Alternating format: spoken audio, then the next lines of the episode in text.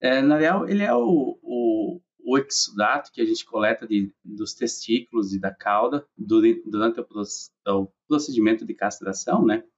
E aí, como ele é muito parecido com o, o soro sanguíneo, a gente acaba tendo a oportunidade de usar esse material, que é amplamente disponível nas granjas que fazem castração, para testar para diversos agentes. Ele foi inicialmente o primeiro relatório foi de 2010 do, do uso dele, e daí depois em 2017, 18 teve um, um, um estudante do Daniel Linhares que foi o Will Lopes, que realmente ergueu essa bandeira e, e usou muito esse esse material para validar para peers, para circovírus.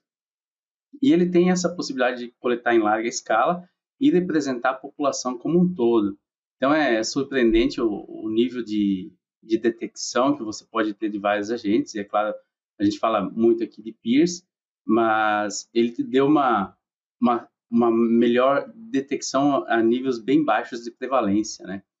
Um, um grande é, empecilho que tem do, desse fluido de processamento é quando você utiliza o processo de imunocastração nos animais, que você acaba não tendo a oportunidade de usar ele, né?